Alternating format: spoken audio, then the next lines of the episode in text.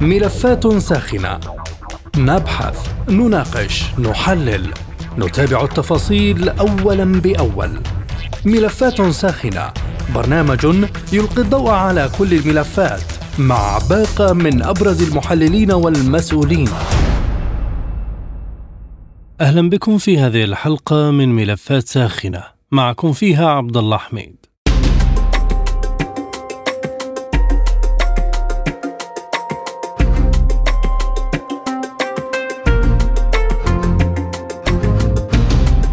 اتهمت المبعوثة الأمريكية في مجلس الأمن ليندا توماس جرينفيلد السودان بمحاولة طرد بعثة الأمم المتحدة من البلاد بعدما أعلنت رئيسها فولكر بيرتس شخصا غير مرغوب فيه منددة بعدم تواجد فولكر في جلسة كانت مخصصة للسودان وجنوب السودان. المبعوث السوداني السفير الحارث إدريس الحارث نفى صحة الاتهام وقال إن البعثة السودانية لم توجه رسالة تهدد فيها بمقاطعة جلسة مجلس الأمن. في واقع يفرض تساؤلات حول طبيعة النظرة الأمريكية والدولية لوقائع الأحداث في السودان. ومع تصاعد وتيرات العنف يتحدث الاتحاد الأوروبي عن خطة تستهدف وقف الحرب في السودان كشف عن تفاصيلها المتحدث باسم التكتل الغربي لويس ميغيل بينو تتضمن الخطة الغربية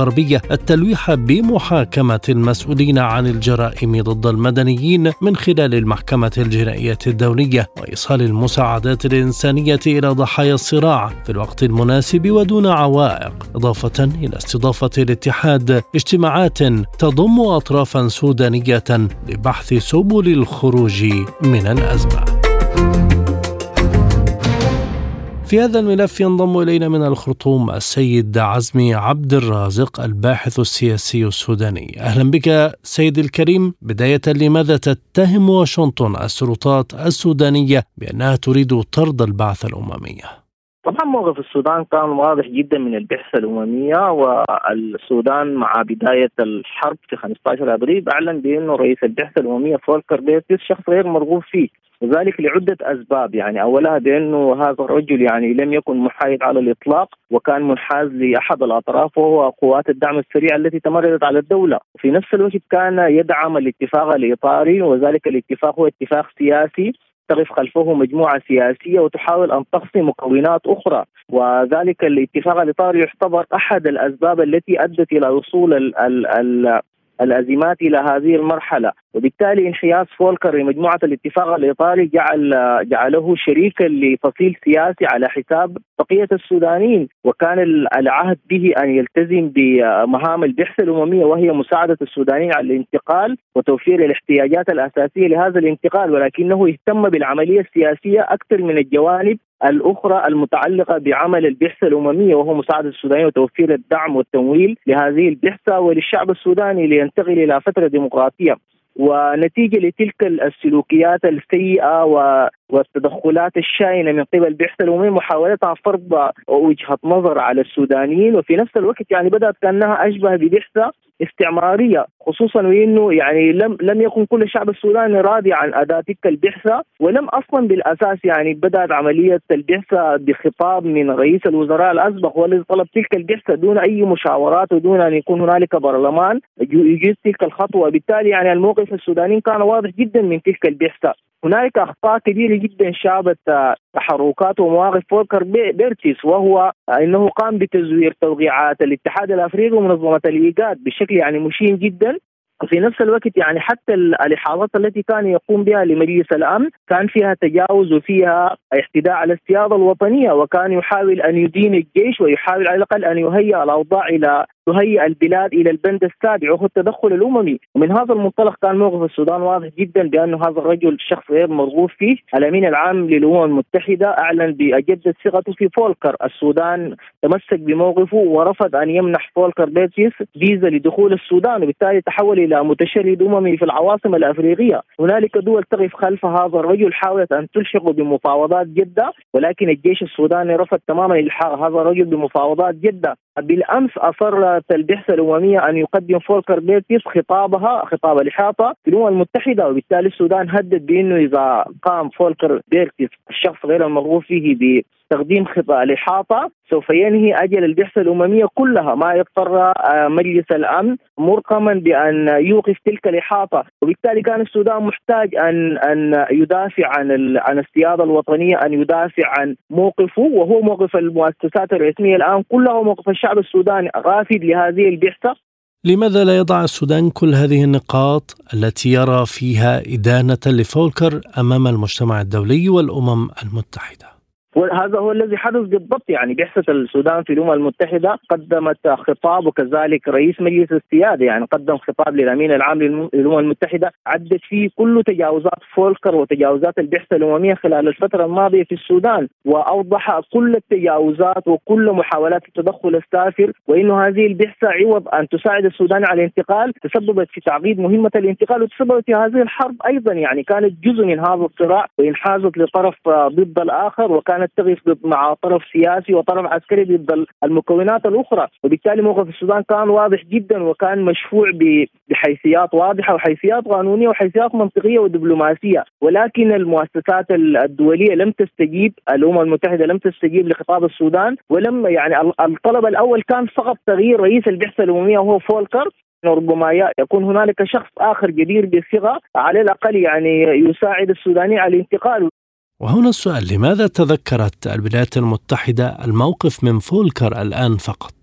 طبعا الولايات المتحدة الأمريكية تريد أن تفرض هذا الرجل على الشعب السوداني وعلى على المؤسسات السودانية والحكومة السودانية لأن لديها رؤية بخصوص يعني بخصوص تشكيل المستقبل السودانيين. وهي رؤية يعني جزء من الخطة الأمريكية في اعاده صياغة المشهد السوداني وفرض أجندتها عليه وكذلك يعني محاولة الانحياز لفصيل سياسي ضد الآخر. وبالتالي الولايات المتحدة الأمريكية يعني من اليوم الأول يعني آه، مواقفها سلبيه كل في كل ما يتعلق بالقضايا السودانية منذ فرض حصار آه، لفترة طويلة جدا من الزمن على الشعب السوداني. ووضع السودان في قائمة الدول الراعيه للارهاب الانقاذ لفتره طويلة جدا من الزمن طوال فترة الإنقاذ وابتزازه حتى إنه السودان يعني دفع اموال طائله جدا لرفع اسمه من تلك القائمة. وبالتالي مواقف الولايات المتحدة الأمريكية تجاه الشعب السوداني كانت مواقف يعني غير غير آمينة وكانت مواقف منحازة وكانت يعني ضد مصلحة الشعب السوداني. وبالتالي يعني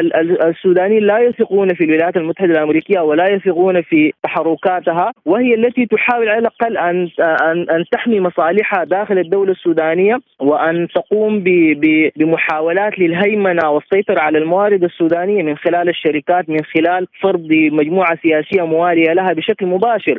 المؤسسة العسكرية كان موقفها واضح جدا بأنها ترفض أي تدخلات في الشأن السوداني وبأنه السودانيون هنا الذين يقررون تشكيل حكومتهم ويقررون مع أي فصيل يتعاملون وبالتالي يعني السودان دولة ذات سيادة ودولة ذات كرامة وطنية ولا تقبل أي نوع من التدخلات السافرة. من هنا كان الموقف واضح جدا من من التحركات السياسة الأمريكية للولايات المتحدة وهي الآن موجودة في منبر جدة وهذا المنبر معروف بأنه حتى الآن لم يقم بأي خطوات لإرقام قوات الدعم السريع على الخروج من المستشفيات ومن المرافق المدنية ومن بيوت المواطنين. وذلك المنبر واضح إنه مهمته فقط هي انقاذ قوات الدعم السريع التي بدأت تتعرض لخسائر كبيرة جدا في الأرواح وفي العتاد. والآن يبدو بأنه مؤشرات المعركة تشير إلى أنه الجيش السوداني سوف ينتصر في تلك المعركة موقف الولايات المتحدة الأمريكية وكذلك موقف المملكة العربية السعودية في منبر جدة هو الآن إعادة توازن لقوات الدعم السريع وإلحاقها بالمفاوضات وإدخالها كفصيل سياسي في المرحلة المقبلة للدخول من آه، عبرها إلى إلى إلى إلى, إلى مصالح كبيرة جدا في في داخل الدولة السودانية. سيد عزمي هل تكون واشنطن بهذا الموقف تكتلا دوليا ضد السلطات السودانية؟ وطبعا التحركات الآن سواء كانت من خلال الحرب التي شنتها قوات الدعم السريع على الشعب السوداني وعلى المؤسسة العسكرية السودانية وكذلك من خلال منظمة إيجاد يعني معروف بإنه مساعدة وزير الخارجية للشؤون الأمريكية مولي فيت جاءت بخطة للسودان يعني جاءت بخطة حاولت أن تمرر تلك الخطة للاتحاد الأفريقي وسمتها خطة خفض التصعيد وتقوم على عدة محاور وقف دائم لإطلاق النار إدخال مجموعة من القوى السياسية في مفاوضات سياسية وكذلك يعني الحديث عن المسارات الإنسانية. وكان الهدف من تلك الخطة هو إرقام الجيش السوداني على الخضوع والاستسلام لقوات الدعم السريع. وبدأت فعلا خطوات الولايات المتحدة الأمريكية وتحركاتها من خلال الاتحاد الأفريقي ومن خلال منظمة الإيجاد ومن خلال فرض الرئيس الكيني على رئاسة الدولة الحالية لمنظمة الإيجاد وهو ما رفضه السودان بشكل واضح جدا. بعد ذلك انتقلت الولايات المتحدة الأمريكية لخلق تكتل آخر من من خلال منبر جدة. وكذلك من خلال تحركات في في الدول الأفريقية في اروقه الاتحاد الافريقي واضح تماما بأنه الولايات المتحدة الأمريكية تتحرك من داخل الأمم المتحدة عبر الدول الصديقة لها. سواء كانت دول عربية أو دول دول غربية لمحاولة فرض أجندة وجهة نظر محددة على على الدولة السودانية وعلى الجيش السوداني. هي تريد أن تهيمن على السياسات وعلى الموارد السودانية بشكل واضح جدا ولكن الشعب السوداني والحكومة السودانية واعية لتلك المخططات مخططات الولايات المتحدة الأمريكية وتهدف بالأساس إلى تقسيم السودان سواء كان من خلال تهيئة الظروف لانفصال دارفور مثل ما دعمت من قبل انفصال جنوب السودان وكذلك خلق جذر النزاعات في شرق السودان. الان الولايات المتحدة سياستها تقوم على فريق تسد فقط وهي يعني منذ آه، عشرات السنين لم تلعب أي دور إيجابي في استقرار السودان. كانت تدعم حركات التمرد سواء كانت الحركه الشعبية أو حتى الحركات الدارفور الآن. هي لا زالت تدعمها من الخفاء وتوفر لها الأسلحة وتوفر لها الموارد. وبالتالي يعني الشعب السوداني يدرك تلك المخططات ويعرف من هو الحليف ومن هو الصديق. ولذلك الآن بدأت هنالك يعني وزارة الخارجية تحاول أن تخلق توازنات وهي تدعم يعني عالم متعدد الاقطاب متعدد الاقطاب وبالتالي هي تنحو الآن الخارجية والدبلوماسية السودانية إلى البحث عن حلفاء جدد غير الولايات المتحدة الأمريكية. الاتحاد الأوروبي تحدث عن تقديم مقترح للحل في السودان، ماذا تقدم أوروبا لحل هذه الأزمة برأيك؟ أوروبا يعني من من خلال كل المناظر حاولت أن تكون لديها دور ولكن دورها يتضاءل جدا بالمقارنة مع ادوار الدول الأخرى سواء كانت الكتلة الأفريقية أو أو أو المجموعة العربية.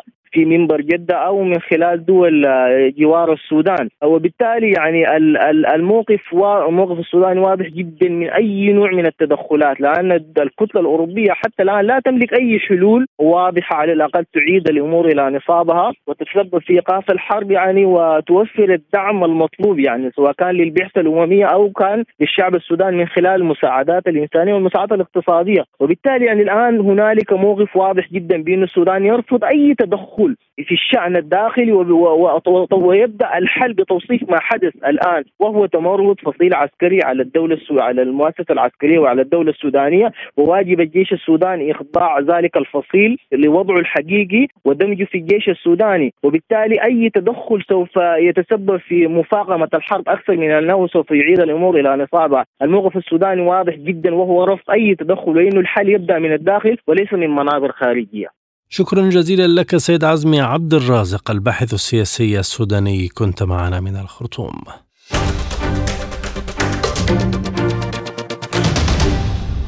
من اسطنبول ينضم إلينا الكاتب الصحفي السوداني السيد جمال الدين علي. أهلا بك أستاذ جمال. ما هي دوافع الولايات المتحدة من الحديث عن بعثة الأمم المتحدة رغم أن البعثة لا توجد لها عملا على الأرض؟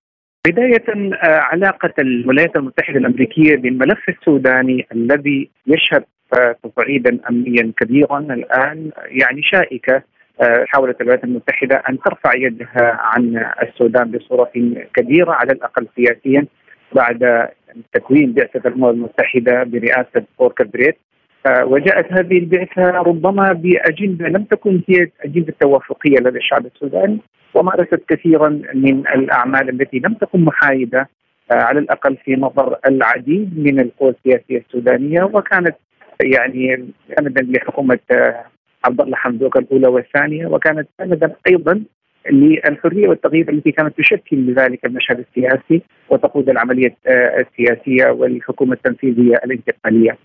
ولكن بعد أحداث الخامس عشر من أبريل يعني حدث هنالك موقف واضح من القوات المسلحة السودانية وطالبت من مجلس الأمن في خطاب أرسله البرهان إلى غوتيريش بضروره استبدال فولكر بيرتس متهما إياه لأنه ساهم في تأزيم الموقف السياسي السوداني ولولا بعض الإشارات التي أعطاها لقائد قوات الدعم السريع محمد حمدان دبلو لما قام بهذه العملية العسكرية. ولكن الأمم المتحدة يعني قالت بيريس وقتها بأنه مصدوم فيما في هذا الخطاب ولم يعني يريد أن يسمع من السودان هذا الأمر وأنه متمسك بفولكر بريس بأنه سيظل في في في رأس بعثة الأمم المتحدة. الأمر الذي قال فيه السودان بأن هذا أمر سيادي ولا يقبل فيه الوصافات ومن حق أي دولة أن ترفض شخصا ما إذا رأت فيه أنه غير محايد أو غير قائم بالعمل بشكل رسمي. وظل هذا الموقف كما هو. والولايات المتحدة حاولت أن تتدخل في الشأن السوداني بمبادرة مزدوجة مع المملكة العربية السعودية ولكن هذه آه، المبادرة المفاوضات التي تتم في جدة كان الغرض منها هو آه، يعني وقف العدائيات بشكل آه، نهائي وإيجاد تسوية ليست سياسية ولكن محاولة ل يعني إدخال يعني يعني المواد الاغاثيه وإنعاش العملية الإنسانية التي تشهد تدهورا كبيرا في السودان. هل يريد المجتمع الدولي الذهاب بالأزمة السودانية إلى مسارات مختلفة ربما تعرقل اي حلول؟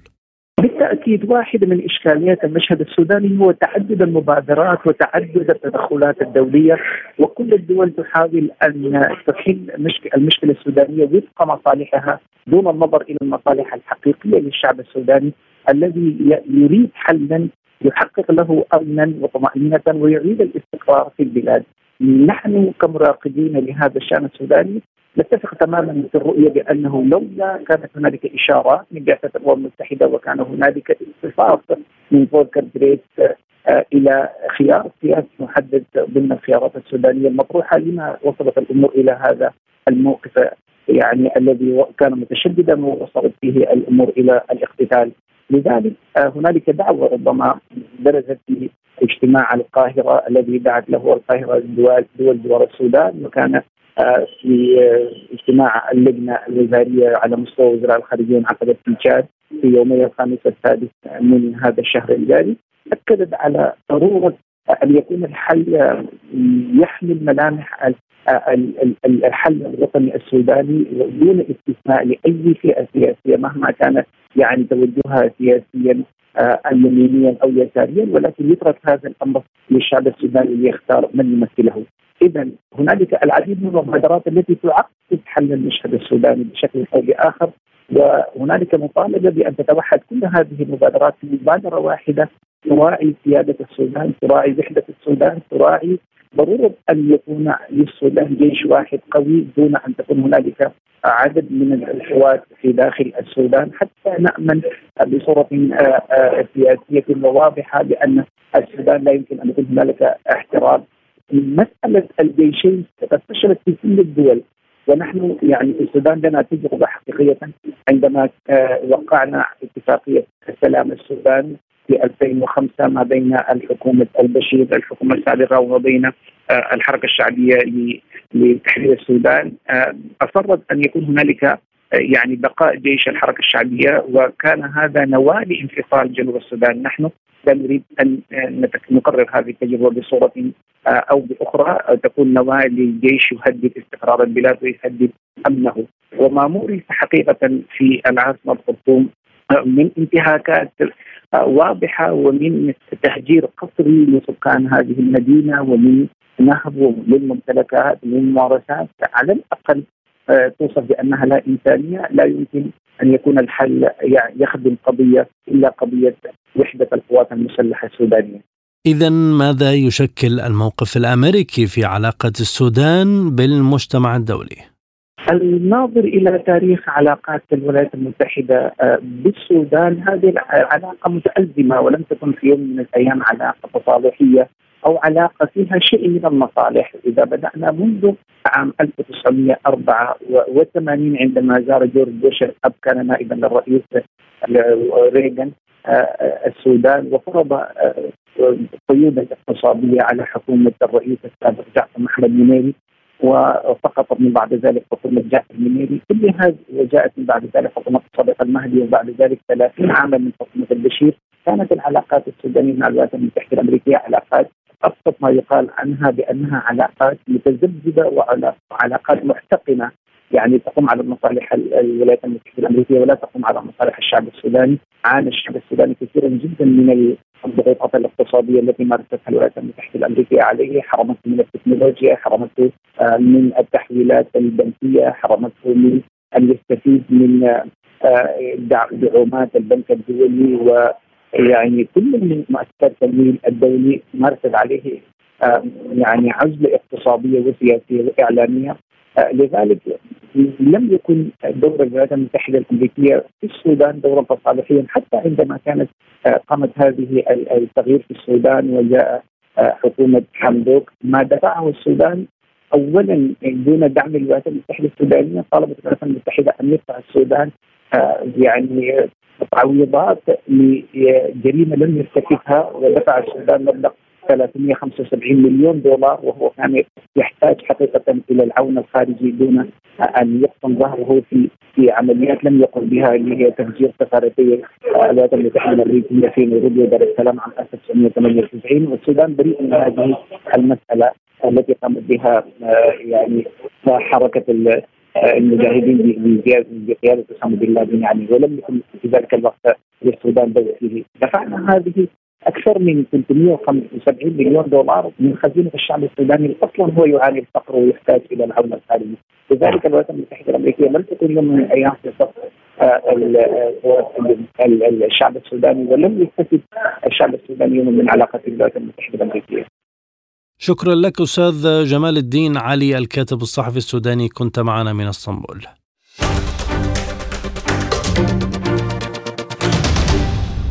من باريس ينضم إلينا السيد مصعب يوسف الناطق الرسمي باسم حزب المؤتمر السوداني في فرنسا أهلا بك أستاذ مصعب ما الخطة المنتظرة من الاتحاد الأوروبي لوقف الحرب في السودان؟ في البدء الاتحاد الأوروبي لديه كثير من أوراق الضغط التي يستخدمها تجاه الطرفين. طرفي النزاع وبالذات الجيش السوداني وقوات الدعم السريع التي كانت لديه من قبل تفاهمات معها في في مجال الهجرة غير الشرعية. لذلك إيقاف الهجرة غير الشرعية لذلك من الطبيعي أن يكون لديه أوراق من أجل الضغط لإيقاف معاناة الشعب السوداني في هذه الحرب.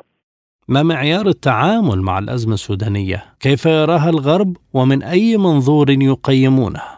طبعا في في البدء الغرب بينظر بعين بعين السودان هو طريق الهجرة غير الشرعية التي تمتد من من اريتريا إثيوبيا مرورا بالسودان إلى ليبيا إلى إيطاليا، لذلك يرى من الطبيعي أن أي أي خلل أمني في السودان أو انهيار للدولة السودانية هو فتح باب جديد لطريق الهجرة غير الشرعية الذي يسعى يسعى بكل مجهود له لايقاف لإيقافها أو التقليل منها. على الأقل. لذلك يسعى لضمان استقرار السودان من أجل أن يكون ضمان لاستقرار دول الجوار الأفريقي. وهذه طبعا كما نعلم جميعا أن المنطقة القرن الأفريقي هي منطقة نزاعات ومنطقة انهيار أي دولة من دولها قد قد يؤدي إلى انهيار دول أخرى مثل مثل الشاد والنيجر وليبيا وأثيوبيا وأريتريا.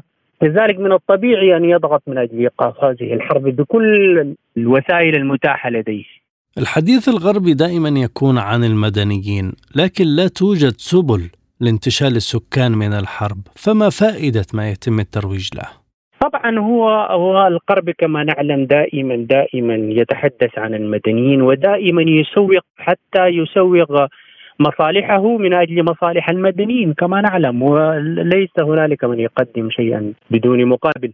ولكن آه، ضمان استقرار السودان هو ضمان استقرار المنطقة التي للغرب فيها مصالح كثيرة كالدول كالدول الفرنكوفونية ذات المستعمرات السابقة الفرنسية والدول التي ما زالت فرنسا تقيم عليها وما زالت فرنسا لديها الباع الطويل فيها وما زالت كلمتها العليا في هذه البلدان. لذلك تسعى لاستقرار هذه البلدان حتى تضمن مصالحها وحتى تضمن امتداد الموارد الطبيعية لها بكل بكل جديه، لذلك تسوق تسوق مصالح المدنيين ولكن لديها مصالح أيضا في السودان والضامن الوحيد لهذه المصالح هو البدريين لأنه استقرار الوضع في السودان هو استقرار للمنطقة هو ضمان تدفق الموارد الطبيعية من أفريقيا إلى إلى إلى الغرب.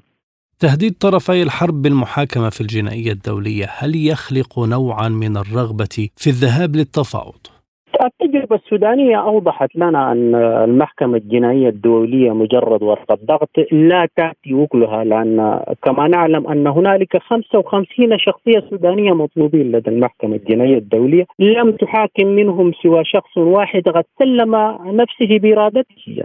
هو تقدم للجنائية الدولية وقد سلم نفسه ولكن كل المطلوبين كل المطلوبين متاحين لدى الجنائية الدولية حاليا في السودان في ظل الوضع الراهن ولكن إضافة ورقة جديدة للأشخاص تمرسوا تمرسوا تماما الدعم السريع. وفي الجيش تمرسوا تماما في في في في, في, في في الانفلات من هذه العقوبات وحتى ورقة الجنايه الدولية لا تعني لهم شيئا لأن لديهم تجارب في في في عدم المسؤول أمامها، فلذلك لا أعتبر ان ان أن هذه الورقة لديها أي مفعول في السودان، حتى العقوبات الاقتصادية مفعولها ضعيف جدا، لأن التجربه السودانية اصبحت أصبحت لديها باع في في في التحايل على هذه العقوبات. إذا لماذا لا يبحث الاتحاد الأوروبي عن بدائل ناجعة للوضع في السودان؟ المتابع للمشهد السوداني يرى أن لا بديل أصبح ناجعا سوى سوى سوى التلويح بورقة التدخل العسكري آه، آه، آه، لحسم الصراع أو التدخل بأكثر قوة من العقوبات الاقتصادية ومن ومن ورقة الجناية الدولية لأن لأن لأن هذه الورقتين لوحت بهما من قبل أمريكا والاتحاد الأوروبي ولكن لم يستجب أحد لأن الطرفين حاليا يرى أن تحقيق أي تقدم في المعارك على الأرض هو الذي يفرض التفاوض وهو الذي يحقق شروط التفاوض لأنهم يعتبرون ان أن الشروط الأساسية للتفاوض هي تحقيق تحقيق تقدم على الأرض، ما لم يتم تحقيق تقدم على الأرض لا لا تكون هنالك مساحة مهيئة للتفاوض، لأن من برجدة رغم أن الكل يدفع باتجاهه والكل يسعى من أجل أن يحقق شيئا ولكن لكن كما نرى حتى الآن لا لا شيء جدي في منبر جدة حتى حتى الهدنه التي تم توقيعها في جدة لم يلتزم بها الطرفان ولم يرى فيها المواطن السوداني أي هدنة حتى أن المواطن السوداني العادي أصبح يتندر عليها ويرى أنها هي مزيد من المعاناة لا أكثر. أخيرا هل تصبح مشكلة السودان ممتدة بلا حل مثلما يحدث في مناطق عربية أخرى لم تجد لها حكومة منتخبة حتى الآن؟